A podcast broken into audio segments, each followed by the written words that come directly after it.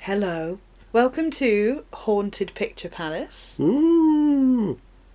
You're right. Yeah. Did you just hurt a yourself? Bit, bit haunted. No. I see. Uh, today frightening we are welcome back. Thank you for coming. Today we are looking with our looking eyes and then reciting for you our notes on Fright Night. Indeed. yeah. It's pretty spooky. Um, films within films, TV shows within films, made Yep. up TV shows based on old films. It's good. Oh yeah. Mm. Um, this is one of mine. Uh, it's from 1985.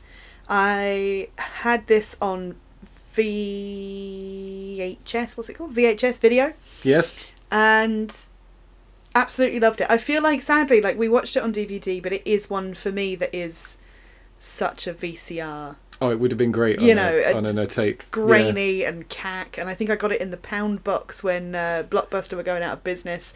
I was tempted. I think I looked this up when you were talking about it before the podcast was even invented. Yeah. But I f- feel like it was much more expensive to buy on video than it was to buy on on DVD. It was. Uh, It was about 15 quid. yeah. yeah. And you could get the Blu-ray for that. The cheek. So, if you haven't seen it, pause the tape and go and see it. It's good.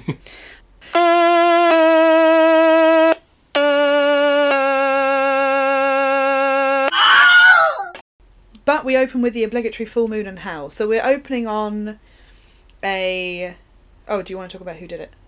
Uh, no, but do we have a content warning for this? No. Why? What? Well, no, but Feely Uh, hands, yeah, no, wand- wandering hands, and a bit of gore.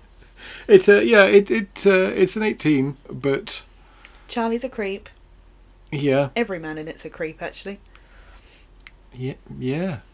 but yeah, there's, there's there's nothing that we need to warn people about. In many ways, it's a horror film about horror films, as, you, It as you've is. sort of as you've sort of uh, alluded to there. I okay. If there's any kind of content warning, then it is that the prosthetics are pretty gruesome. Once they get going, you have to give them an hour and a half of film. But once they really get going, yeah, the prosthetics um, are good except when they're not. There's a couple of uh, shots that yeah, but they are really nasty. But, like some yeah. of it's very very graphic, and there's a yeah, spoilers. But you'll see it, and just don't look at it if you're squeamish. yeah, and it is good. Fu- you know, it's a good fun. It's not a film that's full of dread.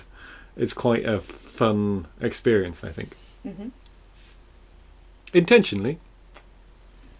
Yeah, it's a lot like an 18 rated Scooby Doo without Yeah. a dog. Yeah, and also without the rational explanation at the end, because in Scooby Doo they always pull, they always catch the ghoul, and it turns out to be, you know, famously the caretaker. Yes, yeah, that's true. Uh, but but this is a world in which, no, they just kill the caretaker in this one. yeah, Yeah. Close enough. Anyway. yes, we open on Mina and Jonathan being dirty. They're doing a little bit of kissing off screen, and they are just characters on a show that is playing in the background. yes, but we get hosted. we just get the audio at first. We do, and it's hosted by Peter Vincent, Vampire Killer, which is lovely. Yes, that Roddy McDowell turning up. At, yeah, I forgot he turns up at the very beginning, and then it's about Mhm. half an hour before we actually meet him in the flesh, his character. Yes. Yes, it is, yeah. And it, obviously, we're making out to the sound of screams because we're teenagers on two dirty pillows next to the bed, two dirty cushions. I don't understand that. They have a whole bed there, but they choose the floor Well, maybe the the bed is a little bit too loud. Uh, Well, I was going for like adult because Amy, we find out, is not sexually active, and there's a point later in the scene where she says, "Let's get into bed," and this is seen as a big moment. Ah, I see what So you mean. I feel like if they're Okay. making out on the bed, that's too suggestive of sexy times, whereas making the sexy times, whereas making out on the floor is is different somehow. Yes, okay, I, c- I can just about get along with that. I you don't know. to I dis- mean, I'm- Well, to distract her uh, disgusting groper boy from putting his hands up her top for the third time after she said no, she's like, But you love that guy on the telly. Look at Yeah. the guy on the telly. And the guy on the telly is Peter Vincent. yes, who's also in the film that they're watching Yeah, on the thing. he's in Uh, the film, so he's doing the classic American creature feature thing where, like, Elvira would be there yes. hosting in between, or um, what's the other one called? Oh, the, I d- I looked this up the Vampira. other day. Uh, yes. Vampira. But there were a few. There were there, Yeah. was a, a, there was a fellow who went by the Cool Ghoul. I can't remember what his name That's was, great. but uh, yeah, Yeah. would host these sort of late night creature feature double bills and whatnot. I it's probably the only thing that makes me wish I grew up in America. I think I would have been an even cooler person. Is it even possible?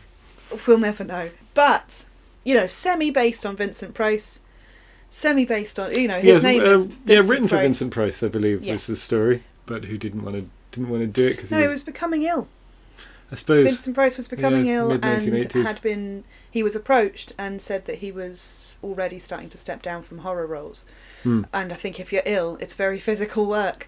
it you know. is. Yeah, Um, and he was old. yeah, yeah.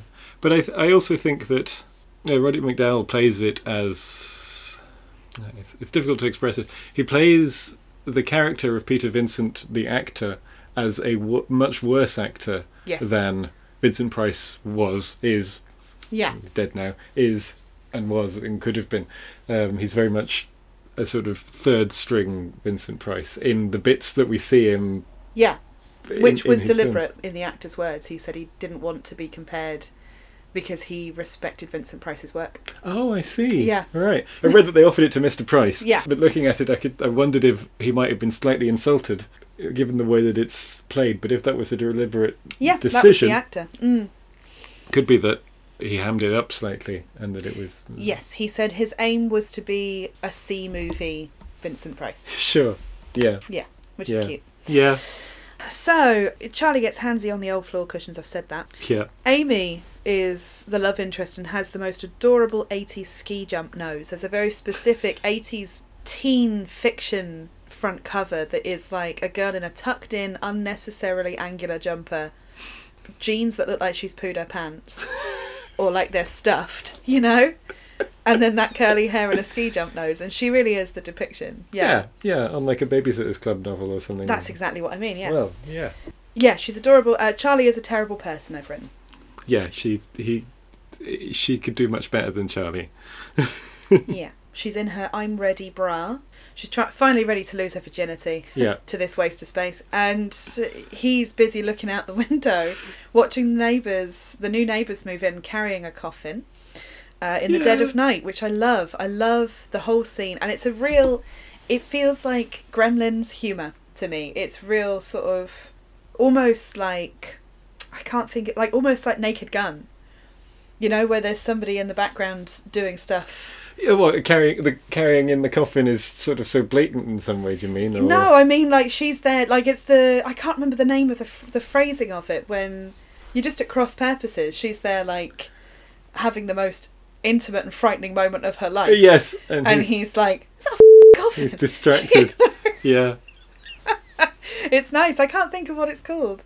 Cross No. purposes, I yeah. guess. yeah. Yeah. but, uh, Naked Gun does that a lot where there's lots happening in the background and people are living full lives. Yes. In all of the scenes in Naked Gun, Yeah. and you can watch the whole film, but just in the background, and have a completely different film.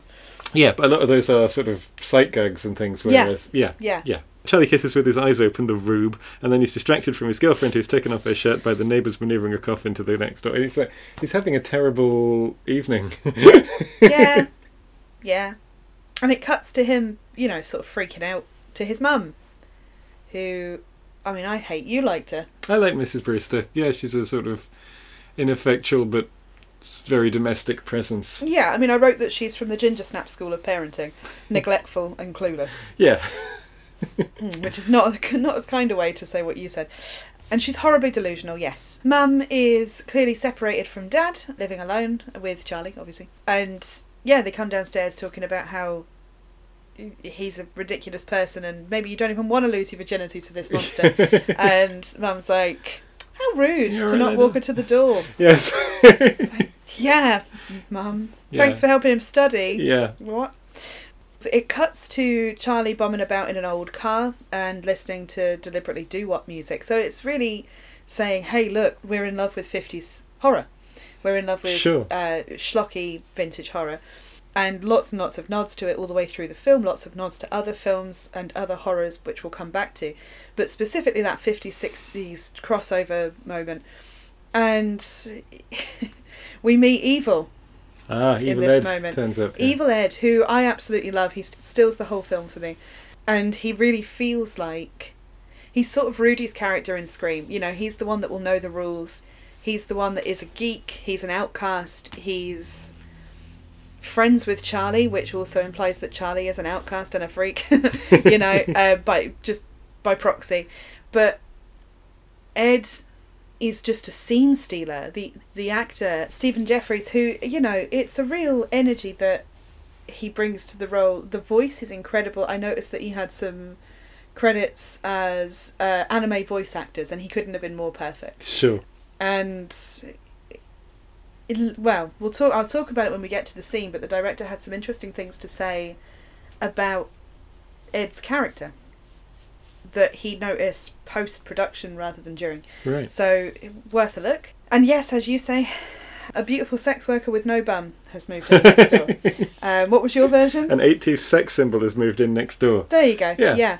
And with a good old fashioned Wilhelm scream, Oh. which is nice to yes. hear. So he gets his moment of like, a girl's moved in next door. I like girls, boner.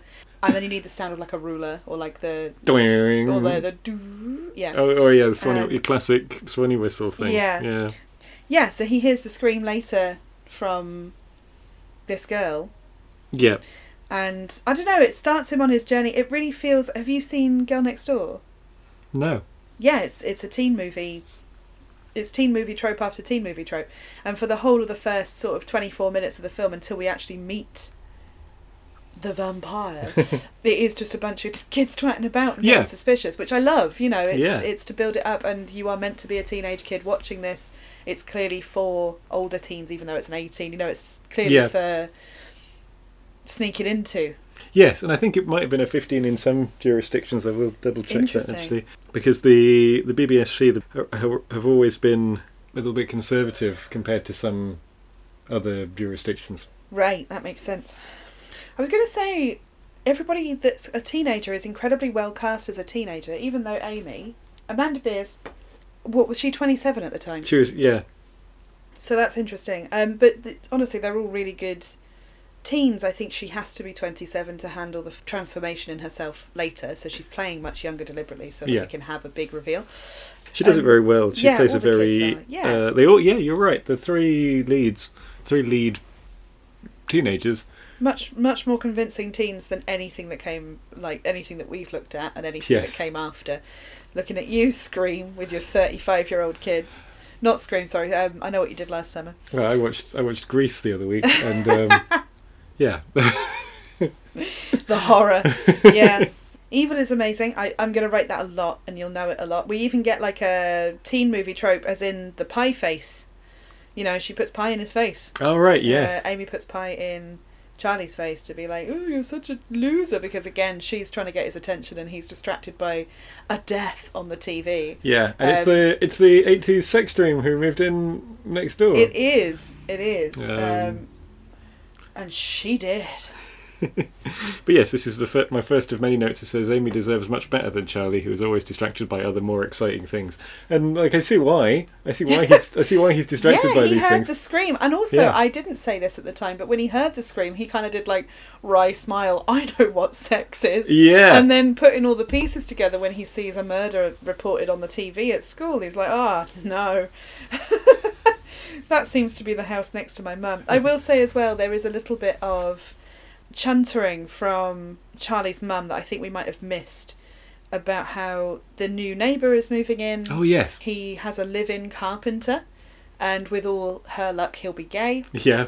and he's going to do up the old house. You know, the Yeah. typical, uh, you know, the old mansion or the old house next door that is beyond repair. Yeah. They've finally sold it. I think she says. So it's been empty for a while. Yeah, exactly. And she's sort of got one eye on it, and her first fact about him apparently he's very handsome. You know, um, because for some reason everyone writes mums like terrible people at this time. Well, it's also the horror movie trope Yeah, yeah, that you need the kids. If you're going to have teenagers having horror movie adventures, they need to be unsupervised to a negligent extent. Yeah, yeah. you have you have to have terrible parents. Yeah. And I do think that's why there's people take so much solace in horror. There's a big element of that, I think. I mean, obviously, I've been looking recently and doing a bit of reading about. I say obviously, you don't know. Um, I've been doing some reading recently about the comfort that people f- that children find in horror after seeing a viral photo go around of a child with the Make a Wish Foundation and his wish being to meet Jason um, Voorhees. Oh, from you know, the Friday the Thirteenth. From Friday the Thirteenth franchise, and just absolutely, you can see it on his face. He is absolutely delighted, and there's something in children that are having a hard time that's like there's a misunderstood character who's scary and has power and all of this stuff and i want to i want he's my hero yeah. you know and i think there's something to be said for these teen heroes in these films that they all have such awful parents because it's that I'm misunderstood. Sure. Um, the the adults don't get it, and I mean normally it's not really a horror trope specifically. The adults don't get it. It's more of the fantasy trope. You know, I won't be believed, or my mum thinks I'm crazy. You've got all of E ET. Yeah, but I mean uh, that that definitely comes in here later yeah. on. Yeah, I'll come to that later, of course. But yeah, I do think there's there's hope in this kind of film for a lot of people. Anyway, and then I put lol if this whole thing was real but the new neighbor was just a bisexual swinger. Yeah. so we meet him and he's in like incredible next level geometric 80s knitwear on Charlie. It's just ne- just incredible. On Charlie. Yeah, so Charlie's wearing like right. an incredible jumper so that he can he kind of it's like he dressed up for the occasion. It's so that he can look at dirty next door neighbor oh, right, through the yes. window and have this uh, sort of obligatory boob shot that again on my video that I watched it on uh-huh. I didn't remember that scene because it was so crinkles. Oh, somebody's paused it. Someone's on the, paused it a lot. Yeah, if you got it from a rental shop or something. I did. They've then, had a good time. Yes. Yeah. Yeah. Which I love. I absolutely love it. And actually, for a long time, I hadn't seen any nudity in American Beauty, Fright Night, uh, or there was another one that was really obscure that I just I never saw anything in it because it was just this haze. Right. Yeah. that descended because they were all from blockbusters.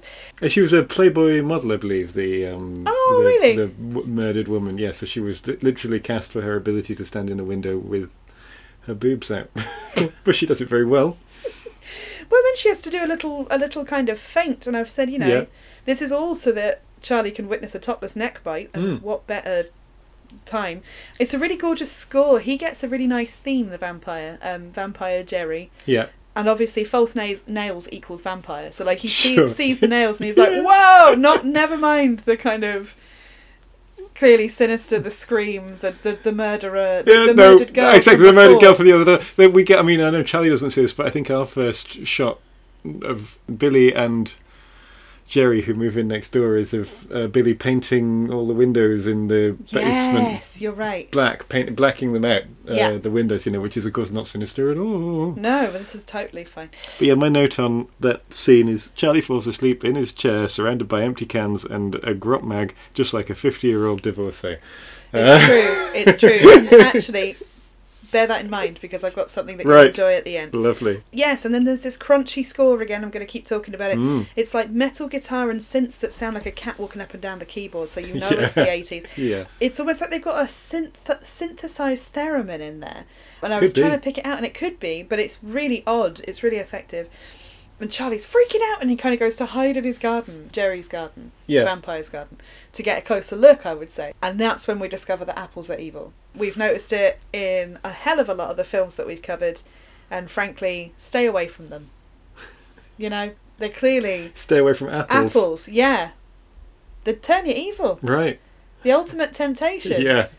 Jerry kind of comes out, cool as a cucumber. So how many veg, fruit and veg can I mention? yeah. And rolls the apple towards Charlie as if to say, like, crunch, crunch, I know you're there. Lol. Charlie's mum comes out and sort of accidentally outs him because she's clueless and awful. and he has to scamper back to the house like a little frightened boy. Yes, from out of the the bush where he's been very ineffectually hiding. Yeah. Where he's been making eye contact with the person he's yeah, hiding I know, I know, I know. But Um, also, the person he's hiding from, you know, the vampire is super brazen about this whole thing. No attempt to sort of hide his quote unquote true nature. from. Exactly. Because who believes in vampires, right? It's kids who are obsessed with old horror, films. Horror. And mum's assumption is that this has been some terrible nightmare. And my note on this is like, if your child was that distressed, no matter how old they were, really, if your child was that distressed, would your initial response be like, hot cocoa? You know, they've literally just turned up to Yeah. the neighbour's house to watch them, Yeah. and they're telling you all about a murder, and you're like, yeah. "Do you want a Valium?" Uh, No, maybe you know, maybe Charlie's been doing this for like mm, years. Maybe Yeah. maybe he's in the habit of. I mean, he has fallen asleep watching horror films in his chair and then woken up and think he's seen a horrible murder. Maybe Yeah. it, it is an ineffectual r- response from her, but of course, I guess she doesn't know what we know, which is there's a vampire living next door. She's just exactly. met this charming, attractive, handsome man Who's a mi- little who's- bit gay? yeah, but seems very friendly, seems very Mhm. nice, you know. So, uh, and uh, and and then your son has gone Fruit Loops in the middle of the night and and run out of the house and just hidden in the bush to sort of peek at him.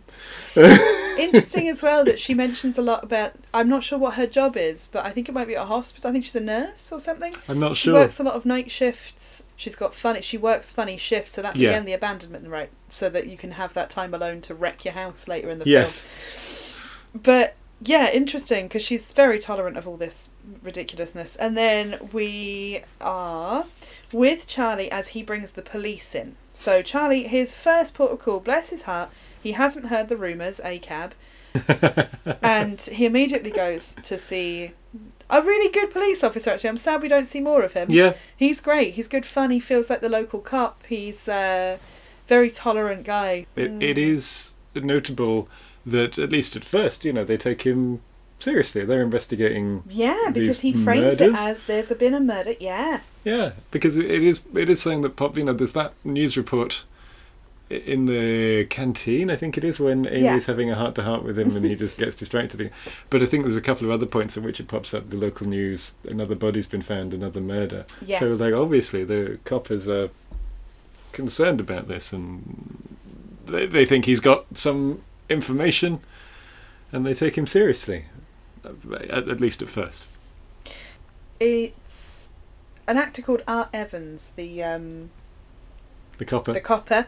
He's in Die Hard 2, but I can't recognise many of the others that he's been in. His character is Detective Lennox. There we go. Ah. Detective Lennox, we don't see him for long. I feel like he had more to do in the film that was cut, but it's it's still nice to see him there. Anyway, he's a kind of he's he's got a kind face and I think that's why he's such a good character because he comes in going, "Oh no, but this kid is like frightened."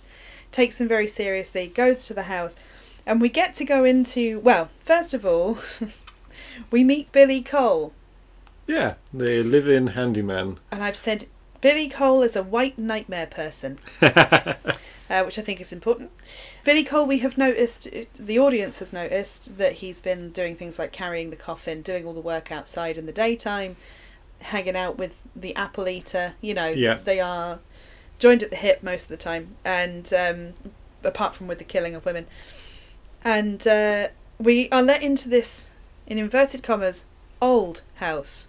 And it always makes me laugh because old to America is obviously stuff that we just would knock down Yeah. and rebuild because it's not old enough to care about and it wasn't built very well. yeah. But hey, Yeah. we've got weird Art Nouveau sculptures on the banisters f- of full, fully painted women. yeah, I don't know where this house is supposed to be from. It looks how like it's from a soon- set of Meet Me in St. Louis. Like there's Yeah. no, you know, it's Yeah, and like campus what, Christmas. what has you know how much of this has Billy done, and how much time has he had to do it? You know, the, well, no, in- they've the got indica- cobwebs all over them. Well, exactly. So, but then the indication was that it was you know a, a wreck, and it would need uh, like uh, total, uh, totally gutting. But no, You're right. apparently, uh, but well, do you know what stops it needing as much gutting? what? Painting all the windows closed. Yeah, Yeah, Paint, painting out all the windows so Painting you out the never windows. get any light in there anyway. You're fine. But yeah, but it is the. It's Carfax Abbey, right? Uh, or it's Castle Dracula. Yes. So in Dracula, the book and the Bela Lugosi film that we mentioned a Mhm. few weeks ago, uh, Dracula lives in these big tumble down old buildings, and this is just the American equivalent, I guess. I'm not buying it. It feels more like they've moved into the set of a vampire film that was filmed there previously. It does because the the statues are painted in full color. You know, they're not like wooden Yeah. sculpted. They are painted in full color with a cobweb draped on each and a stained glass window for a vampire house. Yeah. You don't want that level of stained glass around. I know we need it for a big finish, but it's like half Yeah. the floor is is consumed by this fancy staircase that he uses to full advantage in absolute mega camp glory. It does. It looks like a gay couple have been let loose in an antique shop with a high old budget yeah, but no taste. and no taste. Um, anyway, in jail forever. Oh yeah. So, Charm itself, Apple Man Mhm. comes down the stairs like, "What's the trouble, officer?" After being a little bit kind of, "What do you want from Billy?" Who Yeah. answers the door in the brisky way? Oh no, sorry, it's Billy defending Jerry. Yes, So Billy at first is a little bit brusque with because this is daytime, presumably. the detective yeah and then when he realizes what's going on he starts playing along and being silly and like making jokes and detective lennox because he's cute is like laughing along with him and then he gets angry at um, Yeah, well, th- Charlie. because the Billy is very sort of plausible in the sort of adult uh, world, which in which vampires aren't yes, real. yes Billy is is he doesn't doesn't give off murderer vibes. He's Oh, I quite dunno. affable and well, mm, you know what what is wh- what what are murderer vibes? But he's he's affable and he has answers for all of everything that is put to him. So Charlie says, "I saw him carrying a body out Yeah. earlier," and and Billy says, "Oh, you know, Charlie watches too many horror films. I was just taking out the trash. I'll show you."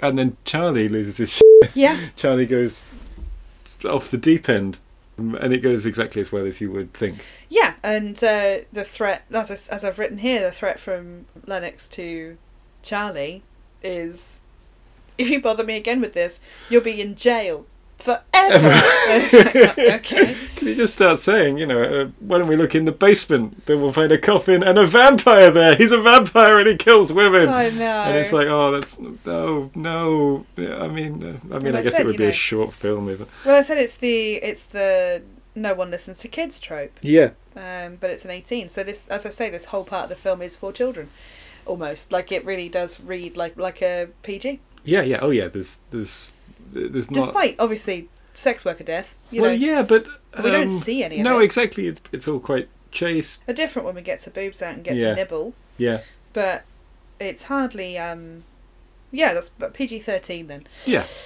Evil's laugh. So, in a fit of desperation, yeah. Because of course, after this, Charlie figures out what he should have figured out earlier, which is like, now the vampire who lives next door knows he's onto him. onto him. Yeah. uh, so he's like, I know who I'll go to. This is a creepy and weird situation. I'll go to that creepy and weird guy's house Yeah. and I'll get him to help me because he knows everything about the occult and dark stuff and fairy tales and all of this. Anyway, he knows his stuff because he watch he reads a comic, doesn't he? E- evil does. Yeah, he Yeah. reads the comics and he watches all the things, so he has a good backlog of Yeah. um, Vampire woo lore. woo information. Yes. Yeah. Evil gives Charlie the rules. Yeah. Um, there's often one character in a lot all of these films that gives you the rules and the dimensions and the, the things that you need to survive. Um, Yeah. And again, Scream really took that to another level. Um, where they actually made it an explicit part of the plot that there is a character who is very similar to Evil yeah. and who owes Evil a lot. um, yeah. No, it's. I guess it's very similar here because it's Yeah. all taken from the horror films. I mean, of course, Charlie should know this stuff, right? He- he's he a loves horror Peter fan. Vincent. um, And, yeah, But yeah. yeah. But of course, it's it's not just for him. It's for it's for you, the audience at home. So we we're on classic vampire rules for this one. They don't Yeah. like crosses. They don't like garlic. They don't like holy water, and they can't enter a house without being without being invited. invited. And for this privilege, Evil is paid eight dollars by uh, Charlie, and eight dollars in 1985 translates to 107 dollars 60. That's a lot, It's a of, money. No wonder he's. And in fact, it, the quote from Evil is "Far be it from me to turn down a fool's money." You know, Yeah. it's like you're an idiot that'll Yeah, pay. it's like, Go you- for it. You know this, Charlie. We've you've seen these films. Yeah, it's nearly porn music. Hang on. Oh yeah, because it's this is Dandridge. Dandridge is Jerry Dandridge is the vampire. Yeah. Spoiler alert. And he gets this incredible, almost sort of eighties porn soundtrack theme Yeah, every time he comes on, and it's kind of hot. Like it works. Yeah. You know, in a in a moody way. Like it's quite atmospheric. yeah, and he's a very '80s figure. Yes. Yeah, it's um, Chris Sarandon. Chris Sarandon, who it turns out, so I'm sat there going, I know him. I think I know him. I think I recognise him. Yeah, he's just the soundtrack to my entire childhood. Chris Sarandon, if you don't know and you're a goth listening, then shame on all of us. But he's the voice of Jack Skellington in Nightmare Before Christmas. Um, not the singing, that's Danny Elfman, but the actual spoken word, which is just beyond the pale. And he's also Prince Humperdinck in Princess Bride. Was there another thing that you said he was in that was big? Probably. He, he does He seem to was in have a a, load of stuff. a, a habit of turning up in stuff. Yeah, and actually parodying himself. You know, he turns up in an episode of something as Dracula. You know, he's, Yeah. he's, he's got a sense of humour. Silver Fox, by the way, Google it. But fascinating. Anyway, he is a very 80s beauty, Yes. very specifically 80s beauty. His clothes, though, it's nearly. Dandridge is nearly Danger, nearly Dracula. You know, there's a lot of different bits and pieces, and he's got this red sash that is mirroring the Dracula cape Yes. the red and black cape. And of course, he's in the living room. Mum invited him in because she's a dolt. and because she's a single mother, right? Oh, Uh, yeah, so- no, I, I know. I just think she's a terrible character. And, Yeah. and she's not fleshed out. no, that's true. And she, she entirely disappears from the second half of the movie Yeah. as well, which is weird, but there you go. Yeah. Um, see ya. Unnecessary pause. Soon. Yeah, everything everything So that camp. Jerry says is a veiled threat. And yes, camp Yeah. is a very good Yeah. note here because that's how he's played. I characterise this whole scene as the teen stepdad nightmare. You know Yeah. how there's a very particular defensiveness that some teenage boys can get when they have a single mum. hmm and the new guy turns up and it's like no not on my turf mate Sure. and when that new guy is too cocky the response to that is like almost territorial and i Yeah. think that's what we're seeing here in a, in a strange way there's this manic fear of like you've picked the wrong one he's a psycho you know Yeah. and again anything that's said to him and I- i don't want to put it too much to any kind of abuse line or any like anything like that but certainly that kind of well it's the son going hurt her and i'll kill you Yeah. but it, occasionally it's the stepdad or the, the potential stepdad making threats behind the mum's back Yes. and then the kid not being able to convince the mum that he's bad news so No, of all course. of it is that nightmare that Yes. horrible nightmare we go to noises on the roof and things on the window trope which i love Yeah. um, it's a proper old school Victorian style scratching on the window. You know, even I mean, Wuthering Heights, tap tap tapping at the window, and it's a twig all along. Yeah. Or is it? And I yes. love it. And Charlie is a jumpy. you know? yeah.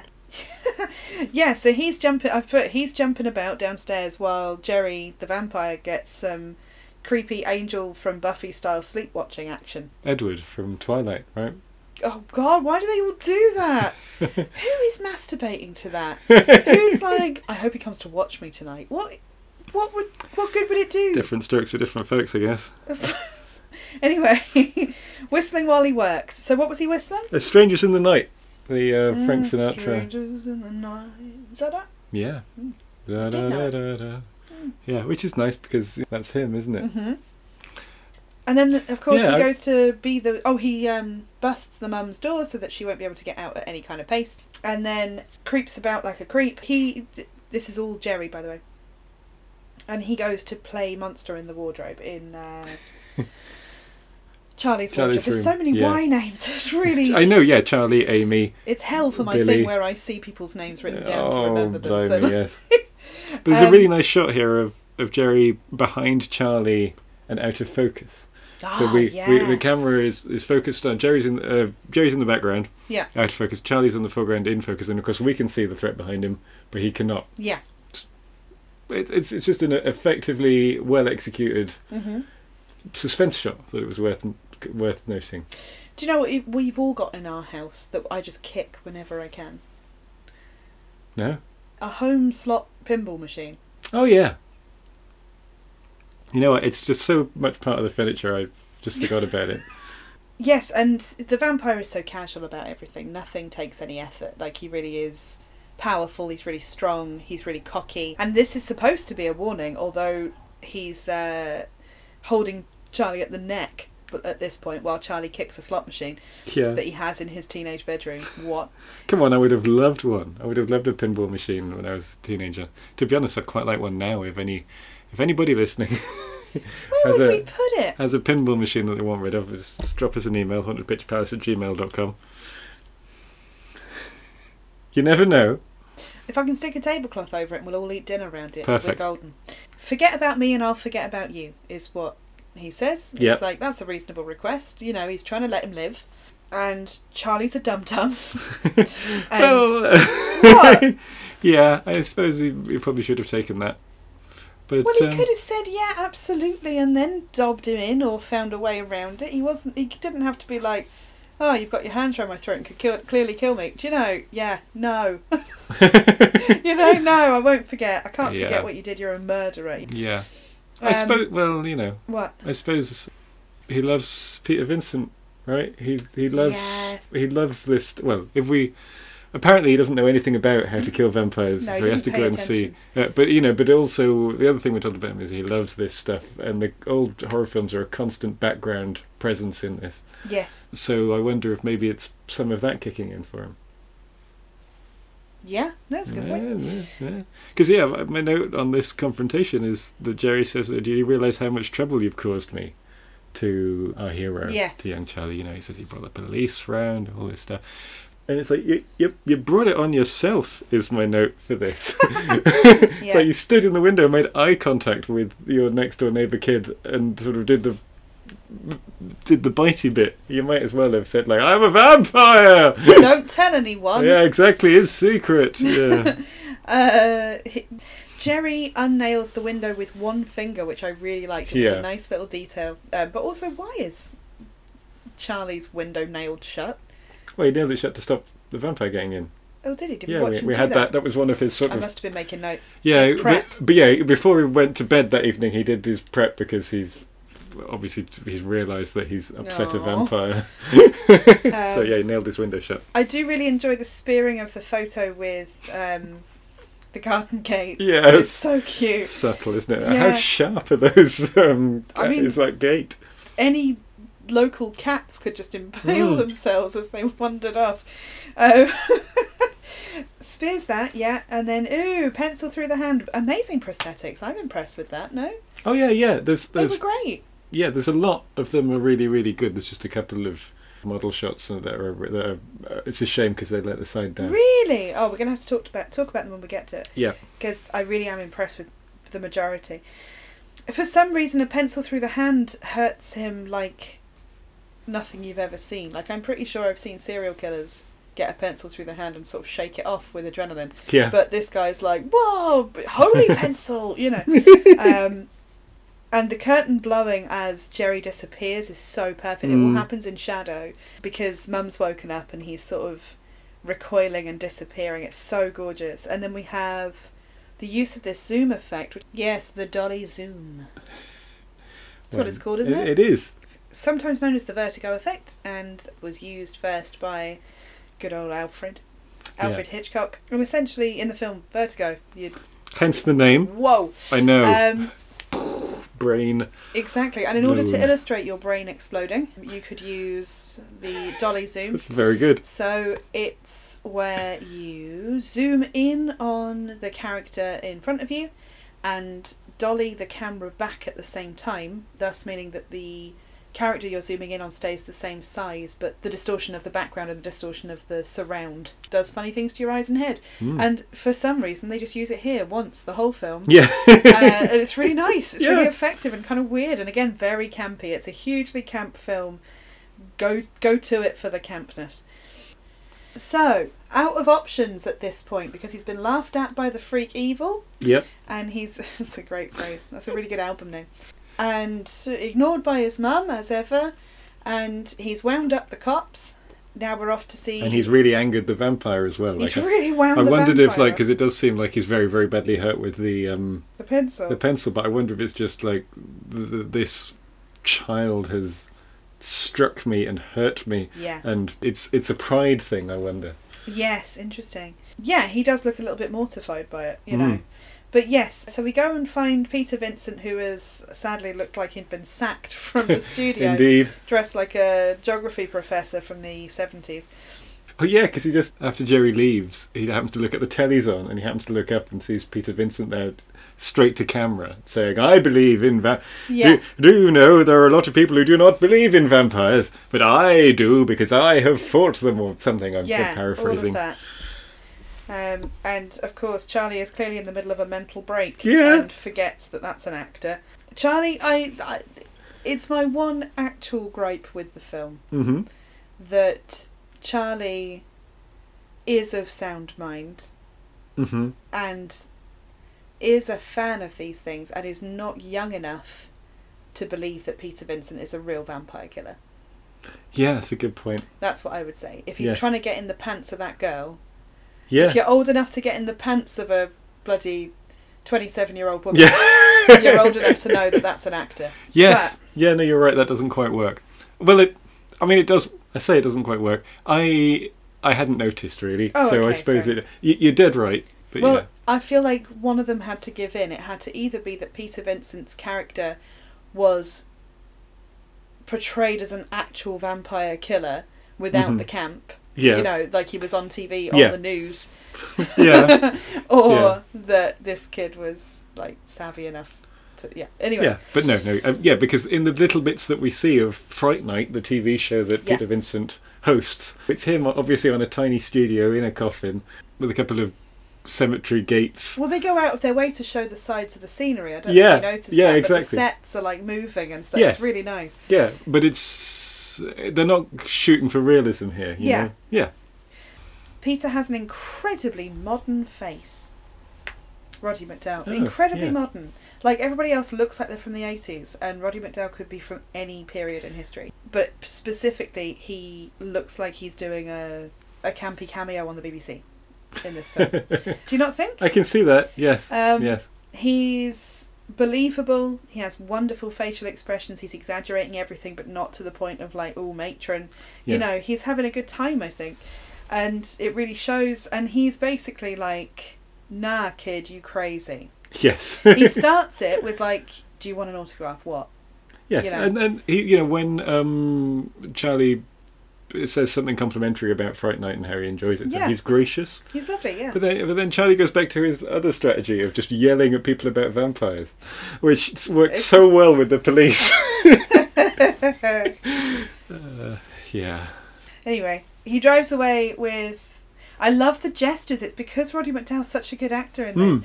So the gestures when Charlie is trying to g- hold on to his car, and it's so subtle and so funny that Peter Vincent just like looks at the hand that's on the car and like does a nod like get it off my car, yes, you know, yeah, and then drives away putting his windows up with Charlie being an absolute mad bastard and shouting after him. And then I absolutely love the next scene. I really love it. It's one of the ones that really stuck in my head from the video as well. Is this where Charlie looks quite ill? This is where Charlie This is where Charlie looks like he's making a Bonnie Tyler video. Every kind of candle that he could find is lit. Yeah, He is freaking out and the friends come over. is that where he's like panicked, st- sharpening a stake? Yeah. Yeah, yeah, they find him doing that. And I like their different responses. I like that both of them are like, he's crackers. I like that evil just really laughs and is like, I think he's gone. Yeah. Like I think I think he's finally lost it and Amy is like immediately plays along. she's a real diamond. She's Amy. lovely, Another yeah. time for Amy. Yeah, Amy plays along because she realised something's up, takes the stake off him and says, Maybe don't let's not kill him with that. Yeah. Oh, also, I wanted to mention that I'm amazed you didn't. Amy's scooter that has a blinking headlight, as Oh. in it has an eyelid. I did not notice It's that. gorgeous. She turns it off when he, when she arrives next to Evil, Uh-huh. and the eyelid on the headlight headlamp. just shuts when the engine's off. Ah, It's like, yes, That's it looks like something out impractical, of but Back to cool. the Future. yeah. It's deeply impractical, yeah. I mean, obviously, she turned the engine off at that point. It wasn't just like it stopped moving and the headlight went. No. you would disappear on a country yeah, road. exactly, exactly. yeah. Um, Yeah. But yeah, weird. Every time you're at a stoplight. But everyone's a little bit worried about Charlie, and so yeah, well, he's sitting there just sort of muttering about how he's going to murder his next door neighbour. yeah, And, and they he has haven't to murder his next door neighbour because because he's a his neighbour's vampire. gonna yeah, but his neighbour's gonna come and murder him Yeah, if he doesn't get there first, you know. So Amy and Evil weirdly team up and go to see Peter Vincent, even though I feel like Evil's in it for the kind of Beavis and Butthead. yeah, yeah. They're like, okay, let's go on this crazy ride because he doesn't really offer anything extra. He's just No. like irritating. I think also he wants to look at Peter Vincent's house sure. because every time I noticed in the background, every time Amy was looking at or talking to Peter Vincent, Ed picked something else up in the background of the shot. Oh, like yeah. he was all over his house. And yeah, the actors are doing a lot of this stuff. Like Yeah. they're really invested in their characters. It's just little things that seem you to know bring why? everybody through. Because they were good. Uh, maybe they would. Be- they were very good. They were very good. But I'm really impressed with Tom Holland. Actually, I didn't look up any more of his work. Oh yes, Tom Holland, uh, writer and director of this one, which Yeah. is sort of s- s- quite reasonably unusual for, Well- especially for a sort of Well, it was his debut Hollywood director thing. role Mm. as well. Obviously, there is an actor called Tom Holland, and unless he is immortal, it's not him. It's not Spider Man. it is director Tom Holland. There we go. Who's a Cancerian, if anyone's interested, who wrote Child's Play.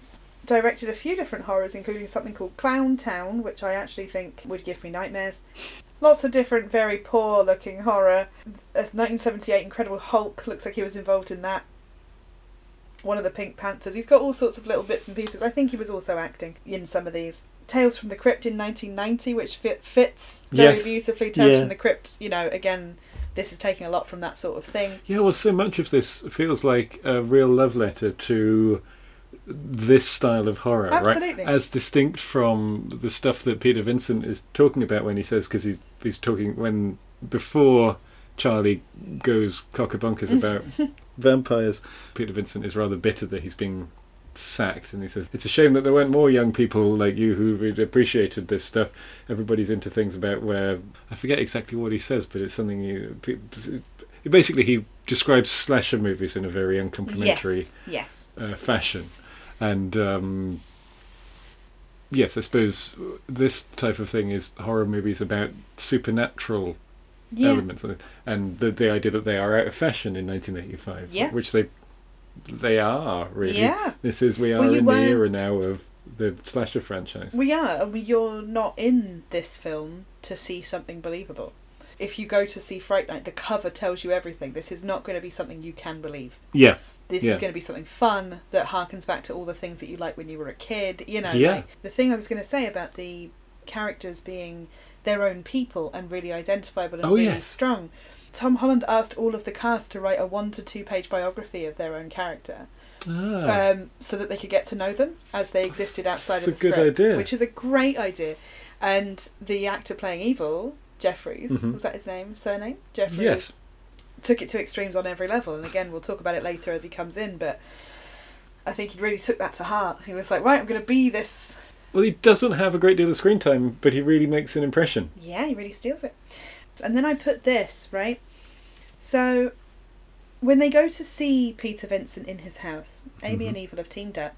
They go to see Peter Vincent in his home because Charlie says he's um, had a word with him and Peter Vincent rejected him. So Amy Yeah. turns up with Evil, and everyone it's like everyone's acting in a different film is what I've written Oh, at this point, and I don't think it's a bad thing. And the way I would I described it like that because Evil's version of the film is his friend's gone mad.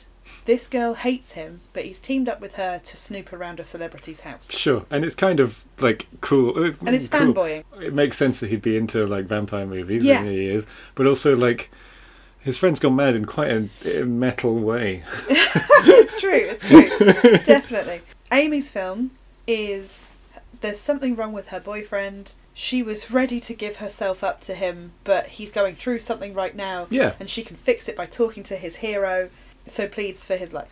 yeah and Peter Vincent is in a film where Peter Vincent's in a film where frightening teenagers approach him and take everything very seriously while he asks them if they're there to write for his for their school paper Mm-hmm. and sort of tarts himself up in a smoking jacket. yeah well he's this is where he's back on stage right Yes. you know because it's again mcdowell switching between these two yeah. uh, What's two more versions important? of What's more important than my autograph? And Yes. being like he could a die. boy's life A boy's life and then is there's like, that beautiful pause Yeah. when he goes, I suppose it could be more important. I've put that he's like a young Sir Ian McKellen here, like, but Mm. it's Sir Ian McKellen playing a caricature of himself. yeah, It's an elderly stage queen, is how I would put it. Yeah. Like in a non-derogatory sense, it really feels like that sweetie darling mm, who's aged. Yeah. yeah, Peter Vincent is just such a sweet and awful character simultaneously. Yes. He's a very weak character, but I really love him. Well, he's my favourite one. You said that um, Yeah. Evil's your favourite character, which I respect, but, Yeah. but Peter is mine. I get it. Like he's he's wonderful. He's a close second, but I actually like their dynamic together a lot, Yeah. and I write a lot about that later. Mm. So they come up with a plot to convince Jerry isn't a vampire Yeah. because everybody apart from Charlie is convinced that Charlie's cracked. So they say they they basically call Jerry. Why does Jerry have so many clocks? Because he needs to know when it's going to be dawn and uh, when it's time to go to bed. but uh, well, I'm basing this on a sort of at the, at the climax. not Yeah, the- yeah, yeah. uh, that you know that that seems to signify dawn. But then they all strike. Maybe he changes them because obviously dawn's a, not a fixed Mm. variable. Uh, so maybe he changes them so they always strike six on the. But then uh, they were doing it all day when he was trying to. Yeah. Anyway, Don't know why he has so many clocks. no no idea why he's got so many clocks.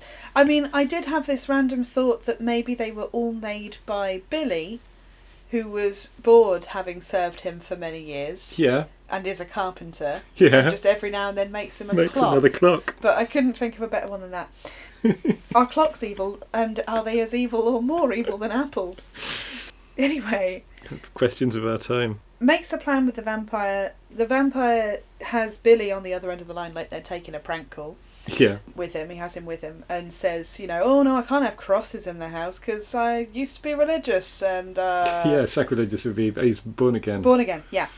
And then he says, all right, I, okay, I'll drink the water.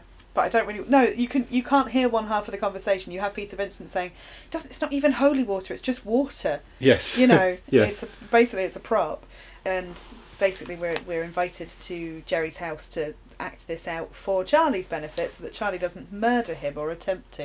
And I've said here that I really like the the prop that Peter Vincent takes with him to this house is a copy of the mirror used in oh, of course. Dracula. Yes. was it Bela Lugosi's Dracula with the mirror? Yeah. Yeah. So it's, I mean, I'm it's sure a- it's been used in others, but but it's very much that style of little pocket mirror. And there's a there's a scene later where Bela Lugosi, in f- uh, almost life size Bela Lugosi poster is behind Peter Vincent Yeah. while he's talking to some people. It's really lovely. Like he's got all the old vamps all over the. So it's it's a nice nod to have him take the mirror with him from 1933 Dracula. Please listen to our other episode.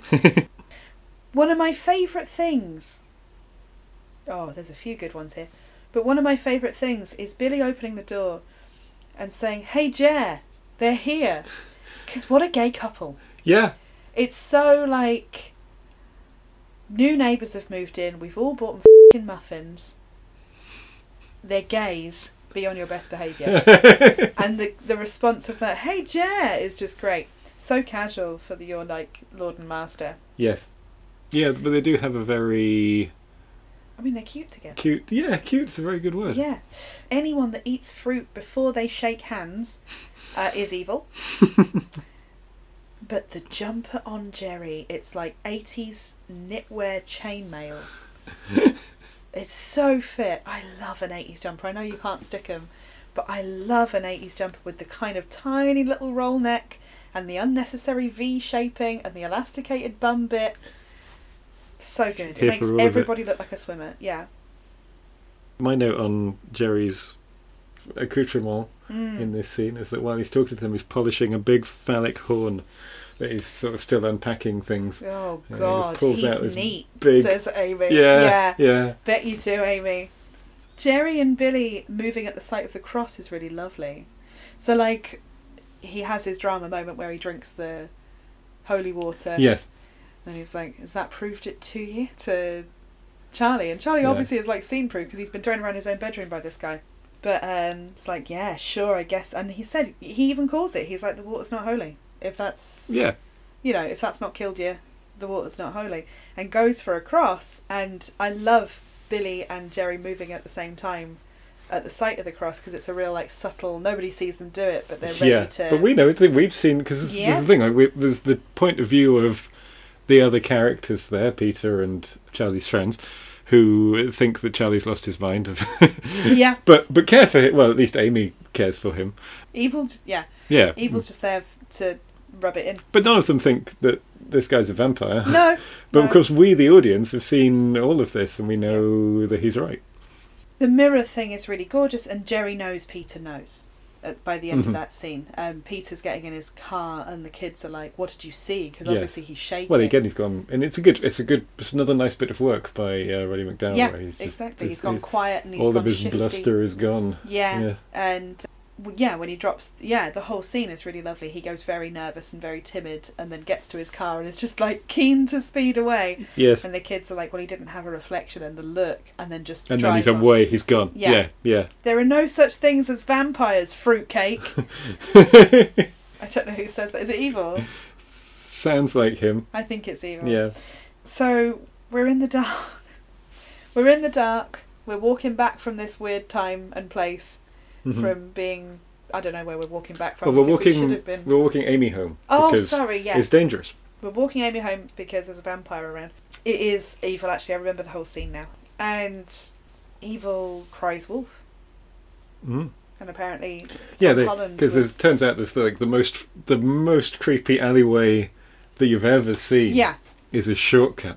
yeah. Mm, Or It's the something. scene from Beauty and the Beast when Philippe the horse is trying to choose which path to take. And it's like, that one covered in bats or that one that actually has birdsong through it. I think we'll go birdsong.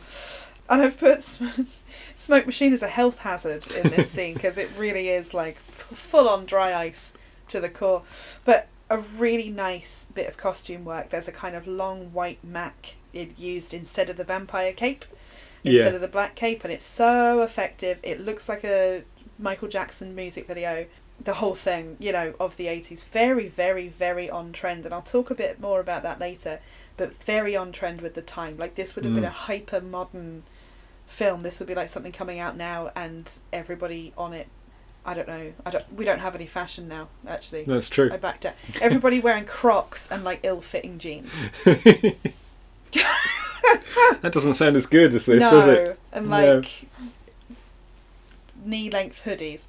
But yeah, it's a really nice bit of work that you go right. You have to design a, a, a vampire, but make it eighties, but also make it not obviously vampire. So he's not dressed in any of the No, trappings. he's got nods every time. The- The, Exactly, yeah, red scarf, the long thing, the the capiness of that coat. It's gorgeous. but it's And all what's it like the called? stuff that uh, that he's saying to Charlie when he meets when Jerry comes around to meet his mother. Everything he says is a veiled threat, but it can also all be interpreted Totally normal. totally normal. Oh, As I and- say, what if all this time Jerry was a bisexual swinger? yeah, and it's all taken out of context. evil does the classic thing that evil would do. Evil Ed. He is consistently saying, "Stop calling me evil. Don't call me that." yeah, But it's his nickname, and everybody calls him that. Even Amy, who's not being mean, she just knows him as Eve. But Evil Ed is getting wound up by the whole situation. He calls Charlie a fruitcake, and he's he fakes his own death briefly. You know, does Yeah. the typical scream from an alley once they've walked away from him. He chooses the creepy alley like a fool, yeah. Like he hadn't seen any of these films. or yeah, and then does a little scream and it's not real, and they leave him there.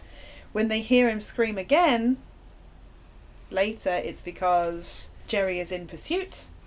Yeah, but it's really nicely done the way Jerry never hurries No. because he doesn't need to hurry. He's got all the time in the world. Also, he's incredibly quick and all the rest of it. Yeah. Like, he doesn't care. I also have a suspicion that that evil wants to be caught, but that's my own thing. So, apparently, the director said that he wanted this film to be a part vampire, part boy who cried wolf. But instead of making the protagonist cry wolf, although it could be that Charlie regu- regularly has nightmares and fantasies, it's much more a And the- tale of evil. Of course, well, I was going to say there is an element of him crying wolf because because of the way he really goes off the handle Yeah, to the police, but then also the way he goes off the handle to Peter Vincent makes it much harder to convince him later, yes. and that's part of the thing that he just really overreacted, and it's part of the crying wolf idea. I yeah. think. And because Evil Ed is such a good actor, the dead end scene is really heartbreaking. Like, he looks like a trapped animal. Yeah. And he's quite genuinely frightened. He's kind of crying on the floor. And Jerry calls Evil Edward for the first time in the whole film. Yeah. You know, he says they they beat you up. They beat you up, they knock you down. They're always calling you evil, Edward. You know, Yeah. and he says, "Just take my hand," and it's a really beautiful, tender moment that actually, in the moment, I took to be more homosexual than childlike, but looking back at it, I'm not sure. I think it's both. I think, but it's weird that that that homosexual undertone is in there at Oh all. yeah, which it definitely is. But it really is, and I don't mean weird like it shouldn't be there. I mean like it's not actually explicitly said at any point apart from the mum saying, "I think you might be gay."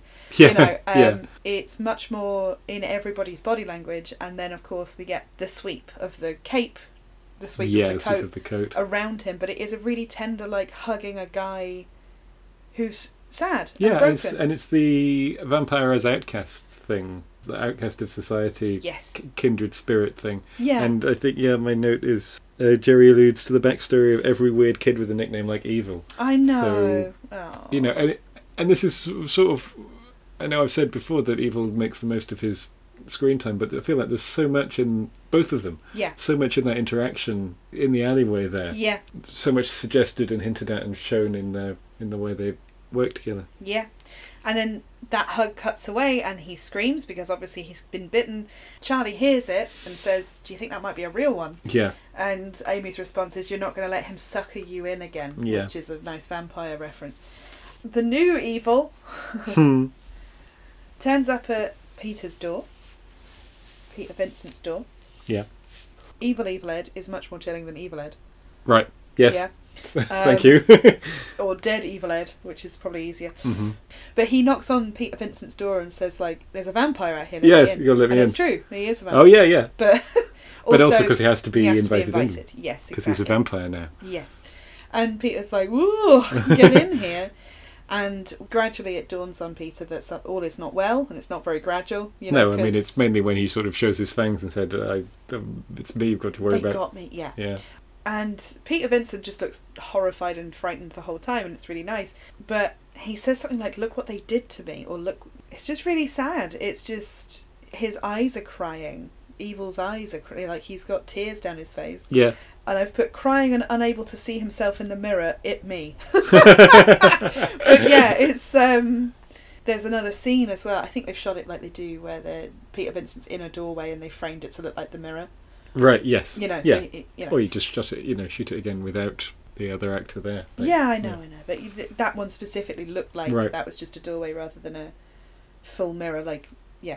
He's got too many teeth. But it's really believable. Like there's Yeah. too many teeth in his mouth and it's really quite the transformation to vampire looks painful every time it happens. Yes. and it's yeah it's real gore in a very subtle way at that point how does he get rid of him The cross, I think. there you go 'Cause so he- he, yes, he puts the bur- cross on his face and that's why he's crying thank Yeah. you yes Because yes, uh, Peter Vincent, of course, has from a lifetime of crappy movies, yeah has all of the accoutrement for vampire hunting. Yep. Just in his flat. So yeah, he has a cross which he places on Evil Ed's forehead Yeah. and it burns. And, uh, and leave skin on the cross which is a nice yeah. touch they often forget to do that Yeah. Yeah, You no, know- it's and this is another good bit of effects work actually, because this is where evil is very upset and says, "Oh, the the master will punish you for this," yes which is then he dives out the window Yeah. yeah so this this dance scene is hot as hell and we have the um, blue and pink bisexual lighting yeah, for this scene um, obviously it's a very 80s thing but hey nothing more bisexual than the 80s let's be real it's true. Well, um, also strong bisexual energy from Jerry, what I particularly in mean, this yeah. film. Yeah, yeah, that's why I, s- that's why I mentioned that. I wasn't No, just I, like- yeah, yeah, yeah, but yeah. I mean, as well, yeah, I'm not. You're not wrong. I'm just All the colours and shapes are deeply eighties, you know. And I've said it before, it's it's really um, it's just the most unlikely song, you know, when they're dancing to "Armies of the Night" by Sparks. First. yes, And because there's no actual music playing, obviously everybody in that club is dancing to something different, so that Mhm. no two people are dancing to the same rhythm. But also, Amy and Charlie have ended up here to call Peter. Peter to say, look, Jerry's on the hunt for us. We're being stalked down. We're in trouble. Yeah, need your help. And Peter's like, I absolutely cannot help you. and in the meantime, Jerry's caught up with Amy and is doing some pretty seductive 80s dancing with her. He has no reflection in the mirrors, and it's so gorgeously done. You know, Mm. she's looking worried in the mirror. That one is shot twice. She's looking in the mirror and catching herself. And I have put here that if anyone's seen Legend, the Ridley Scott film Legend, from also from the eighties, you could actually cut the scene where the female lead in that dances with herself in front of mirrors with this, and it would look like they were at the same disco. And I really like that. No reflection. I get Mark Ruffalo vibes, and I said this to you at the time from Jerry sometimes. Mark Ruffalo is fit as, I'm not going to lie. You described him as geeky, which I found quite interesting. I guess he Yeah. plays a geek frequently. Yeah, But he's like a tall Mark Ruffalo, this guy. I just think the two roles I think of him in Yeah. are is isn't he Bruce Banner? He is Bruce Banner. yeah. And also in Eternal Sunshine, he plays the tech guy. oh, so you're I guess right. in my brain, he's always like a science man. Oh, But then I there must be other roles I'm just not thinking of. 13 going on 30? Yeah, never mind. No, not familiar with. he has the capacity to be very, very sexy. i I just like a geek. You know me. But yes, Dancing with Amy in the club here. Yes. I was reminded that Amy is uh, a virgin. I've written that as well. Yeah, she's a virgin and she's getting a kind of. She looks hypnotized. yeah, well, she's it's a getting an upskirt dance vampire in it. with a sexy vampire. yes, it's the song. In case you're curious, is "Good Man in a Bad Time" by Ian Hunter, which is a lie, isn't it?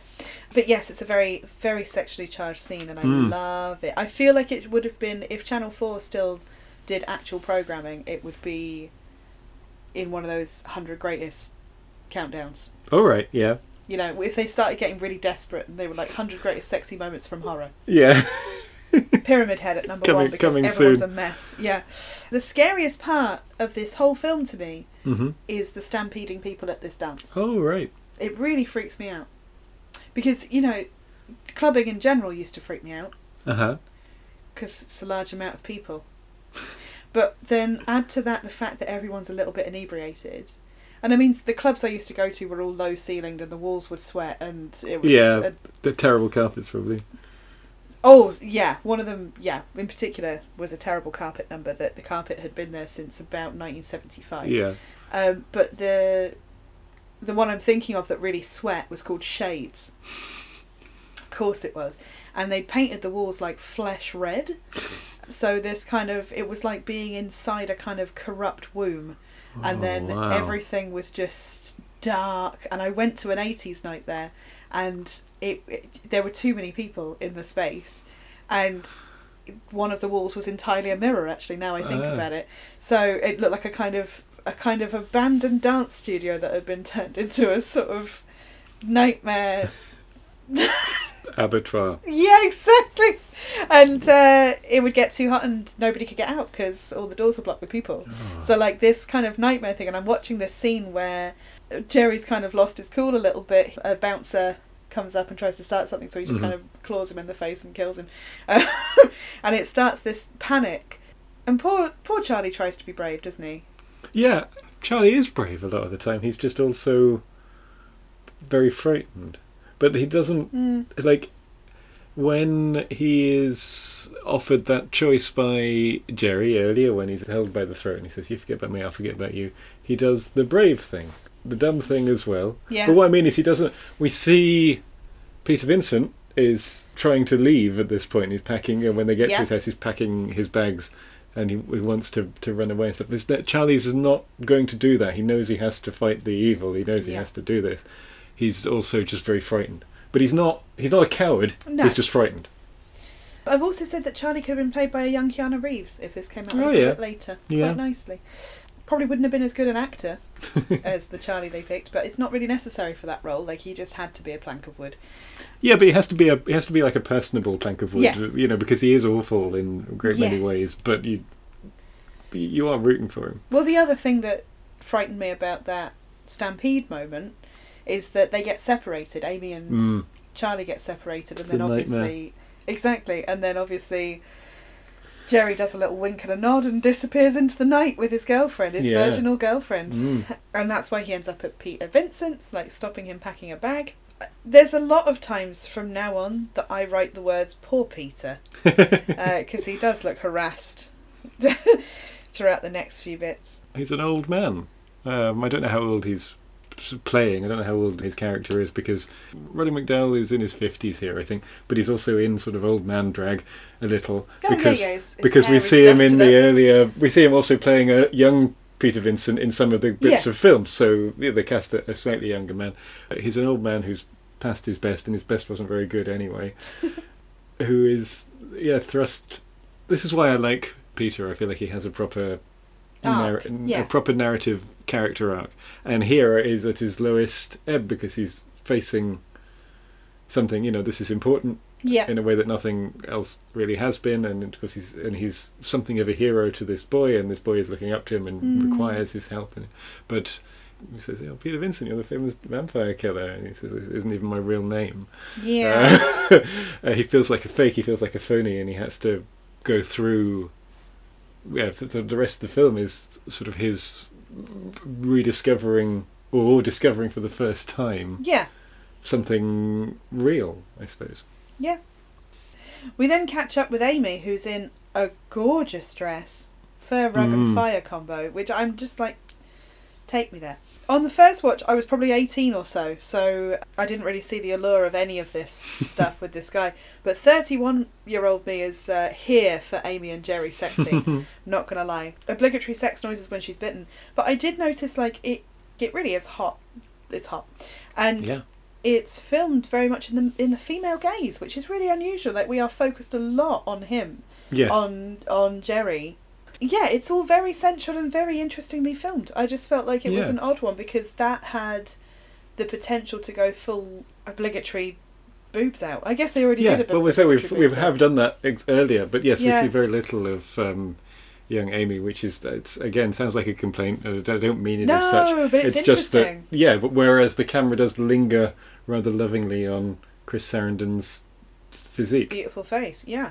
not just Um, his face though, because he gets his shirt off, and we see shot Yeah. we see over her shoulder. She uh, she sort of unhooks her dress, but again we don't We're not seeing we anything. don't see yeah. anything. Really interesting. I just I feel like it's very unlikely that we would see such a sensual scene in a film this high camp. Like Mm. it feels like there should have been a bit of a well, the classic cape hiding the fangs business Yeah, again, but we've already had it. So they just went to this really intimate sort of weird virginity loss come bitey scene. Mm. And this is you were saying earlier about the actress playing Amy being older than her character, Yeah. which means that she can sort of, but- which is because seeing her in that dress and seeing this is the way that she's not presented in the film earlier. I mean, she's Mm. cute as a button, but she's not. No. She's not sort of dressed. No, her version of sexy is to wear like a white t-shirt bra Yeah. and think about what she's done half dressed in bed. Yes, you know so exactly. it's not really uh she's a teenager you know Yeah. it's not it's not meant to be sexy not gonna lie we get the three drops of blood to let us know the three pools of blood to let us know that she's been but so yes, Peter. Obviously, while this has been happening, Peter has Mm. been going through his own dark night of the soul and Yeah. has decided that he has to fight. He has to face yeah this menace. So he turns up. He tooled up yeah and and I've said method acting as Peter Vincent vampire killer yes because Charlie says you know this is serious but it's like well yes it is and here we go here we, we're going to do it yeah and charlie's concerned for him and it's really cute actually Mm. it's the nicest charlie is in the whole film it's like are you sure you want to do this because it is you are going to die you know and then we have the door opening itself because we had to get back to the camp and it does a big creak there's no need for that fingernail moment but welcome to fright night elaborate pause for real yeah uh, from jerry oh no that chocolate crucifix turned out to be no good after all you know yes but this is uh, I'm going to I'm going to talk about Peter again I'm sorry no please yeah. but uh, but yes so he's tooled up and he's in full vampire hunter drag Yeah. But as I say, the, the cross uh, doesn't work because, as Jerry says, you have to have You have to believe. you have to have faith for this to Mm. work. You have to believe in it. So it like worked earlier. so the, it worked on, it works on other vampires, but he, he Mm. says you have to have faith for it. For me, I think the implication is that Jerry is a is an old and powerful vampire. Certainly Yes. from the amount he explodes later on. Spoilers, but yes, you have to have faith. For that. But what, it, what I mean is that sort of just acting the part of Peter Vincent Vampire Killer is not good enough. It's not Yes. going to do it here. You have to be Peter Vincent Vampire Killer, and th- yeah, that's th- this is the this is the journey of his arc. Mhm. Yeah. Mm-hmm. Poor Charlie gets whacked down the stairs. Evil has somehow become even more evil. Yeah. Don't hold back, evil will you, I've put. Because, in fact, Roddy McDowell complained about evil, Right. saying that he was fighting him too hard. Ah. Because evil kind of just lost his mind in the role, you know, and was like, this is the evil's character. I've studied evil's character. I'm just going to go for it. Yeah, and it, it does. It does look like it. It's it, awful. it, looks good. And Peter's like, yeah. look, I'm an old man. yeah. leave leave me alone and then the boy that cried wolf turns into a wolf which is satisfying and adorable and it's a beautiful wolf that they've let loose alone in a hallway and then pretended peter vincent is there Yeah, Um, yeah, and then you know I said that there's occasionally some bits of like quite quite ro- rotten. Yeah. wo- Then a sort of sort of pound shop wolf toy goes over the banister, which is a real shame, I think. oh i think that's really unfair the thing that's at the bottom of the stairs though when he's looking down on it and it's hurt Oh yes, no, that's good. oh okay but it's just the initial But yeah, when we switch from okay i must have been writing shot of a we get shot of a wolf yeah running towards the camera, yeah shot of Peter looking frightened, and Yeah. then like like a a toy husky being shot over his over him and and through the through the banister, uh, which is a shame. Uh, because Ah. but that- I don't know, I feel I feel rotten now because I never like to sort of. I love practical effects. yes I love well it's, it's this i feel like that's very model hard work and ant- to animatronics. put and- that in. I do, and normally I'm with you, but I think that's very harsh considering the sheer beauty of the model work next. yeah. Oh, the scene coming up now. It's Oh, yeah, is- so incredible, and again, um, I feel like Evil was at risk of giving himself a hernia with this level of like face acting yeah. for this bit too. But I'll talk about it now. So he's got speared, sort of by accident, by Peter Vincent, Yes. who was just defending it. Who was just like he had a stick in his head, like Yeah. it wasn't stabby. yeah, I it think he was- fell on a chair or something. and Yeah. broke it. And it's so graphic and horrible to have the wolf speared but like trying to crawl. I can't I don't know how they made those noises. No, me Um, neither. I suspect it was evil. As in I suspect it was the actor playing evil Right. making those sounds, not that not that it was just the sound of evil. just, they just put a microphone in evil. But then we have an American werewolf in Paris style transformation but It's backwards. just really nicely done. So amazing. And I bet there's not another film actually where that transformation is done in reverse so that we end up with a human like and that. it's horrible as well because of the way he's wounded. But no, it's like really, as you would imagine, somebody to turn from a wolf to a human. Yeah. Like it always just kind of happens in a puff of smoke in these things. But actually, the, the level of Yeah, well, I mean, it's, Shape or you go change. the other way because that's horrible that a human form distends and becomes. There's a, but there's something horrible in them coming back into being more human. yes, So that because normally you do it the other way because you'd say, well, that's the frightening thing is the Oh, I human see, yeah. human becoming lupine. yeah, But but they managed to do it the other way, but it's and it still works. It's still horrifying. yeah. because yeah, Well, in the nicest way, Jeffrey's had a weird face. yeah, to start with. I was going to say about that, just to go into prosthetic makeup a little bit. yeah, Two things. One is this is an expensive film, yeah. For the time. Uh, nine nine million. I nine think. point five million. It was the first vampire film to spend over a million, ever on Right. effects. Yeah, So, and again, when you think that that eight dollars was like. a Oh, yeah. hundred quid. This is a hell of a lot of money that I haven't bothered to work out. no, but I mean, it's substantially more than the budget for A Girl Walks Home Alone at Night, and that was and that was made twenty years later, thirty years later. Definitely. So you know the story of the Grinch, Jim Carrey's Grinch, do you? That he ended up with essentially SAS training.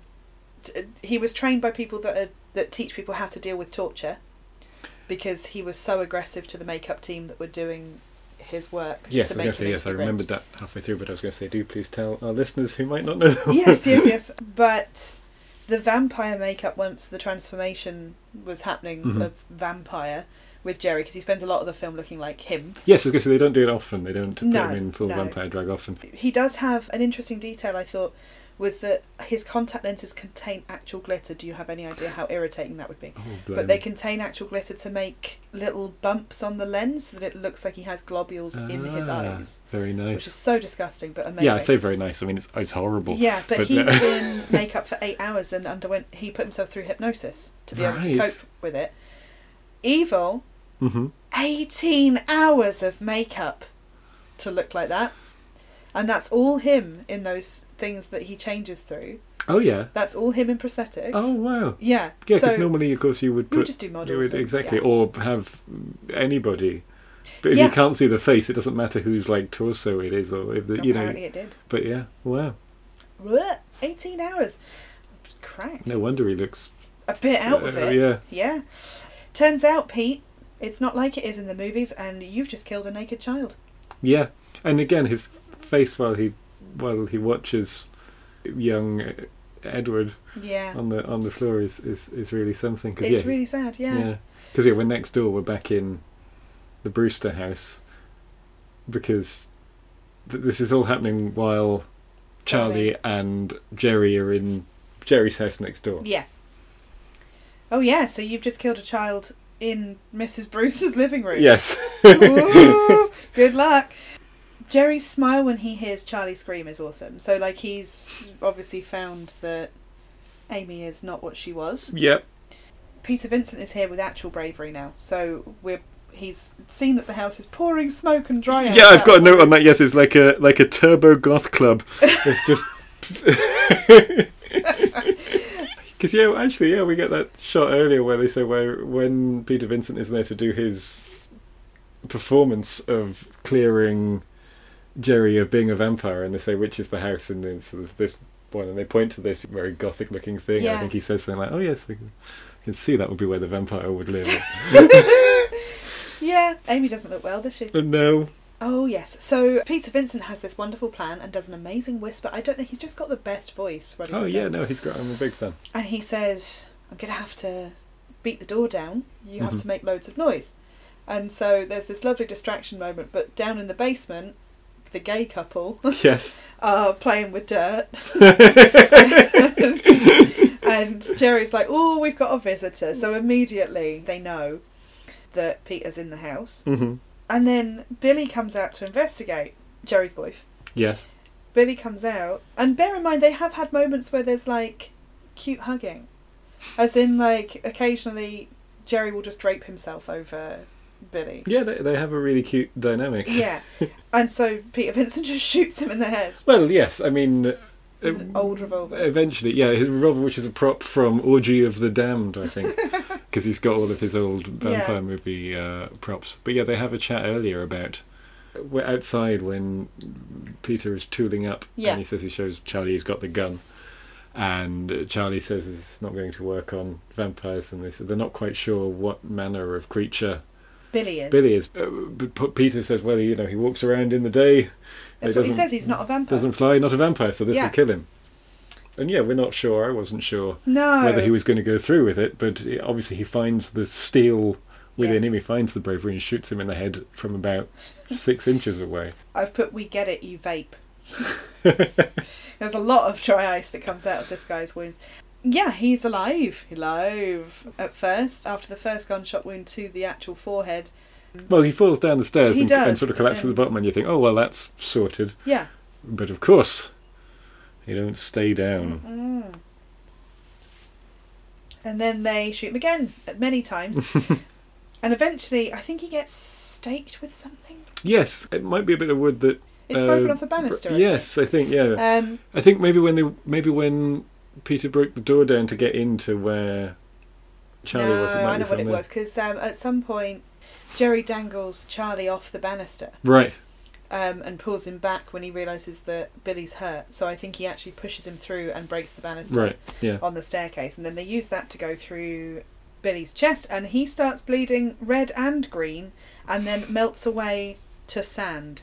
And there's like lots of there's like loads of trailing dots in between that because I was writing it as it was happening, Yeah. and I'm like bleeding red, bleeding green. Goo melts away. Oh, it's sand. Yes. Yeah. My my note goes bright green goo. What manner of creature was he? And I'm still not really sure. No, Um, and I put poor Peter again because he's like, what is? uh, yes, exactly.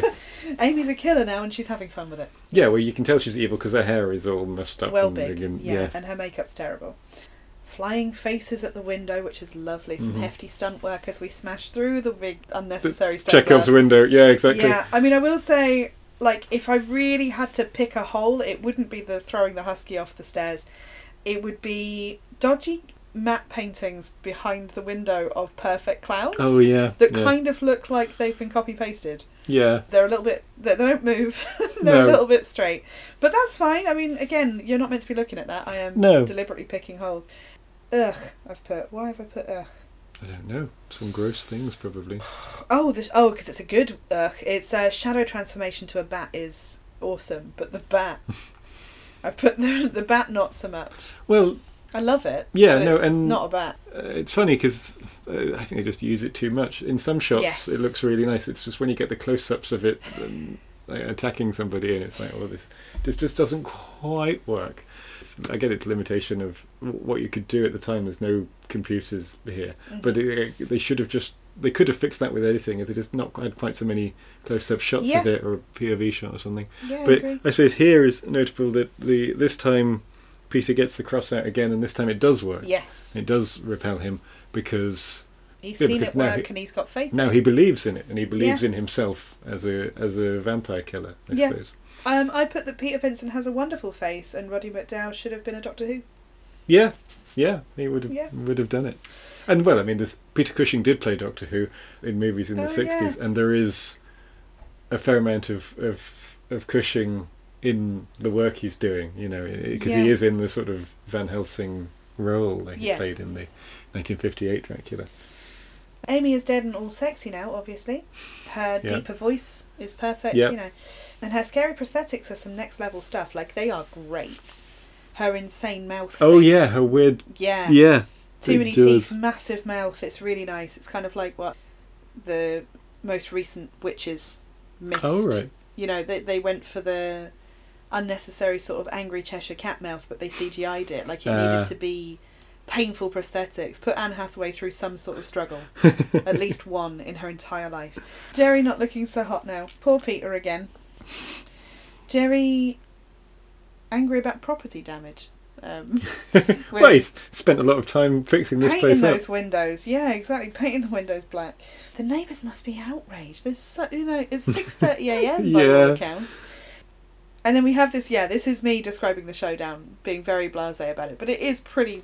It's a mad. really nicely directed. When, from when we go into the sort of the, the third act or fifth Mm-hmm. act, the climax of the film, everything in Jerry's house is is really well done. The tension is really ramped up, and it's all played for. It's all played quite seriously. The Yeah. the gore and the horror is.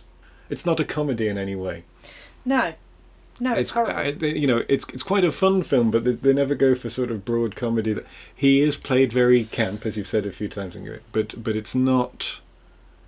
It's it's not done for laughs. He's just very very suave yeah, and sure of himself. But especially in this last bit, everything ramps up, and this is what this is why it's an eighteen yes. and not like a twelve A. Yeah, and the Um, dancing with light thing, which is hard to. It's hard to direct to Yeah. make sure that the light only gets the living actors and doesn't hit the vampires. Yeah, And yeah, there's a lot happening. And then this incredible mega exploded giant bat skeleton as Yes. the finale, which is just the most insane prosthetics and weird pyrotechnics and like that thing where they draw on the slide. You know, they etch Yeah. something into the. it was just very strange. It's oh, actually, I was going to say it's kind of like if Ghostbusters went wild, uh huh. but the scene where the prosthetic is on fire Yeah, is the prosthetic that was used in Ghostbusters of the ghost librarian that was deemed too oh, yeah, frightening. there was one that was too frightening, so Yeah. they cut they cut some of that scene because, and it is totally weird. It doesn't fit in with what's going no, on. exactly, but they cut some of it bet- because Uh-huh. it would have changed the rating of the film. Right. Would have changed the rating of Ghostbusters. Yeah. So they were like, "Hey, we can use that, and we'll set light to it in Fright Oh, Night." well, they used Yeah. the, they It used is the that puppet. part, yeah. Right. Because we get a nice fake out because we- we're going for the destroying them with sunlight, which I think is first from the Hammer Dracula in '58. Yeah. But then it looks like Peter is going to stake. Uh, Oh, yeah. uh, Jerry, and that's going to be an end of it. And he does get his stake in, but uh, it just makes him mad. Just makes Ah. him angry. Mm-hmm. We have the usual thing of splitting your heroes, so that Peter is fighting Jerry, Yeah. and Charlie is fighting Amy, although trying obviously trying not to to kill her. But I, I really do like that little Yeah. interaction where Amy says, and again it's it's a bit of an echo of Evil Ed with Peter of that you said that you'd protect me and you wouldn't let this happen, Yeah. which melts She him. says be- it in the in the young in voice the- as yes, well. exactly.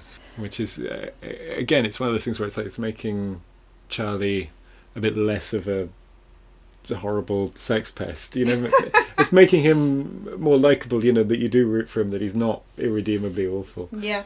It's a nicely unpleasant bit of it's it's a good bit of work. And then I put. But anyone going to talk about evil actually being dead? no, because no one does. It's a cute group hug. Once uh, Amy has come back around, they Yeah. have a nice little group hug, and um, Yes, I think I made a note to that effect. yeah. But then we have they've made it to the bed. Yes, Amy- the, the closing scene is Amy and uh, Charlie have made it to the bed. Amy started wearing darker colours, so you know she's sleeping with people. Yeah. And then Charlie is suddenly drawn to look across the road at the old Jerry house. as if he's learned nothing from the Yeah. film. Doomed to be blocked by the house next door forevermore. Uh, he sees eyes in the darkness but chooses make out time instead. And then they play Evil Ed's laugh at the end, which is a nice. Yeah, well, him saying, "Oh, you're so dead, Brewster." Because yes, you, you said, "Are they going to mention the fact that he's dead?" Who says that he is dead? Yeah. How did we deal with the fact? I mean, mother was working nights, but you know what happened when she got home and the house next There door was a had gone dead on fire and there was a child dead child. downstairs. But maybe there wasn't. Maybe uh, evil crawled off to the house next door and is waiting for the inevitable sequel. Well, here's where, what I was going to say to Right. you. There is a sequel. Oh yes, I But saw that, but I haven't seen I it. haven't seen it and I didn't look at it. In 2015, Tom Holland, the director, was interviewed by a fan of his on YouTube. And Holland mentioned using the original cast in a sequel. He had this idea to use the cast and have Charlie as a single father, which is why I said to you earlier, like the divorcee sat in cans. Right. To have yes. Charlie as a single father, um, and he's inherited his mum's house after she's died uh-huh. and his teenage kids are like there's something in that house and the thing that they're talking about is evil as in evil ed Right. so yeah Yeah, that, was- that would work. it would work and it was around but i don't think the sequel touches on any of that i think it's just there is a vampire Well, I saw that the sequel was directed by and written by some an entirely Yeah. different team. I think um, some of the actors are back, but uh, but yeah, I haven't haven't seen it, and it was remade in about 2011. 2011 with a smoking hot david tennant who was deeply miscast as their um faux peter vincent they played him more as like a kind of david blaine or the one that used to reveal magician's secrets Oh yeah, Um, they had him a bit more like that kind of vibe. I meant to ask: Is it set? Is the remake set like in 2011? Is it set Yeah. contemporary, or is it the Yeah. period thing? Because so much of of this one, although it's very much a product of the 80s, does work there because you have things like these television hosts, and you have Yes. it makes more sense.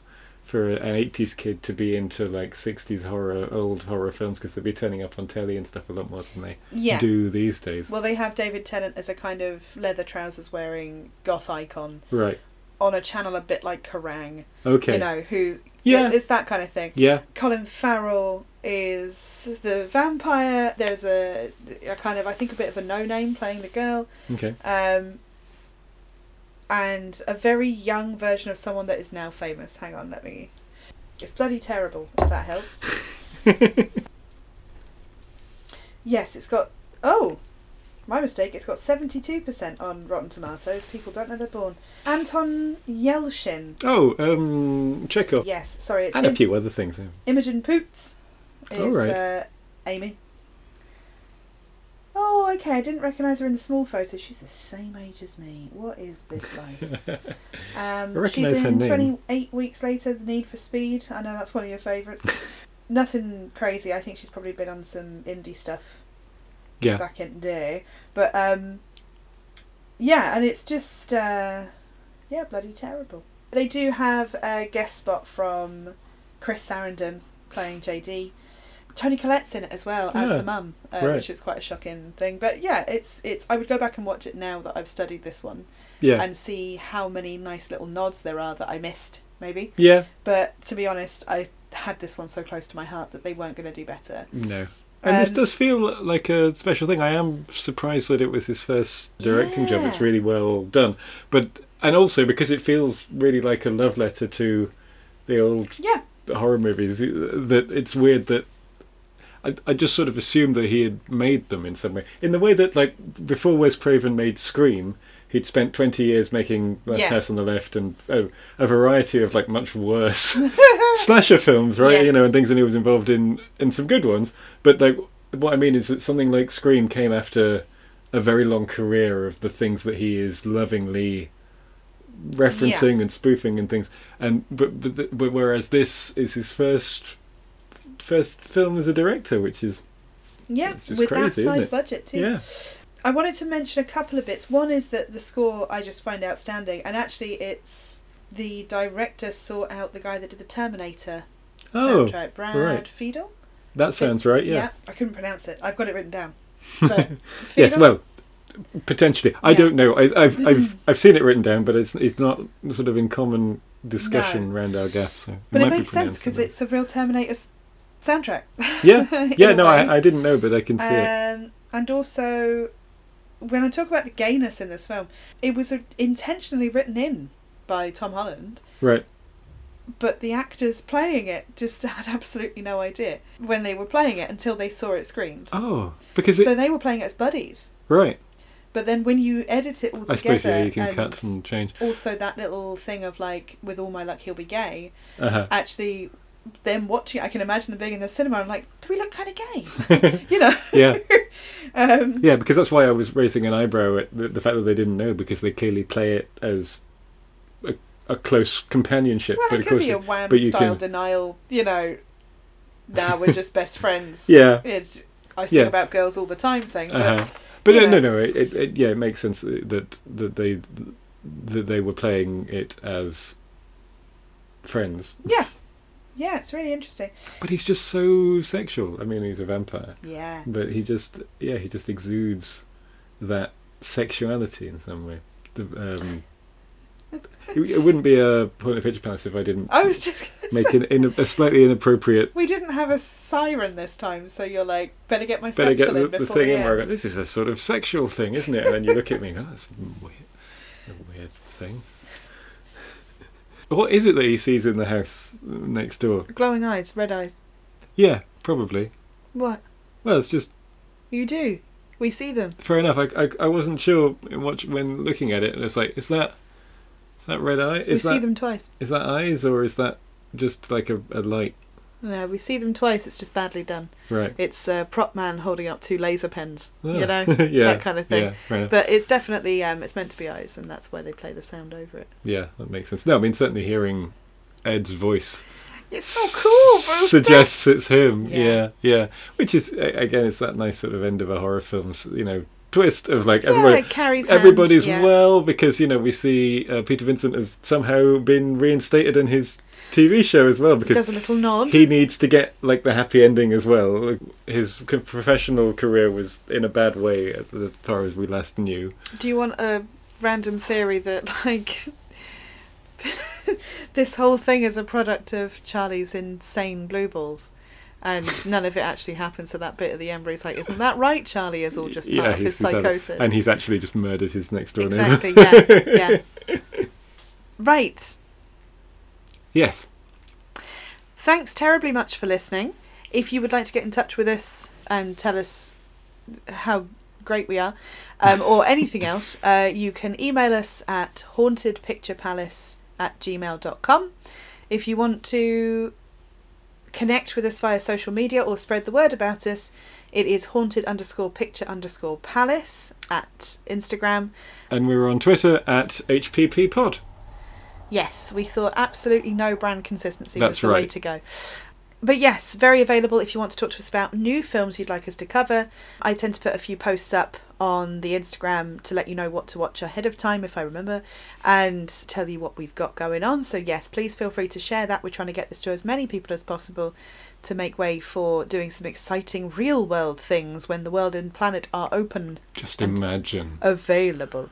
Next time we're going to be covering Ringu. I shouldn't say it like that. We're going to be covering the ring, um, as in Ringu, as in the Japanese version, but we may pop in a few bits and pieces about the shameless remake that happened uh, four years after its original release. So yes, let us know if there's anything that you love about that too. Yes. Don't have nightmares, kittens. Oh, and in case you're curious, I'm Amelia, and uh, this is Ben. Hello. Yeah, we should have said that really. Mm. Bye for now. Bye.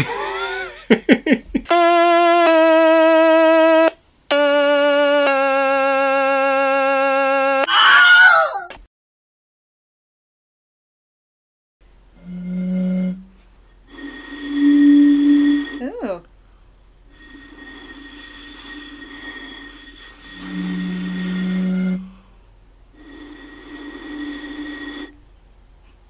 She helps. Look, if you put that hmm on there hmm and then make your cupid's bow into a triangle. Yeah.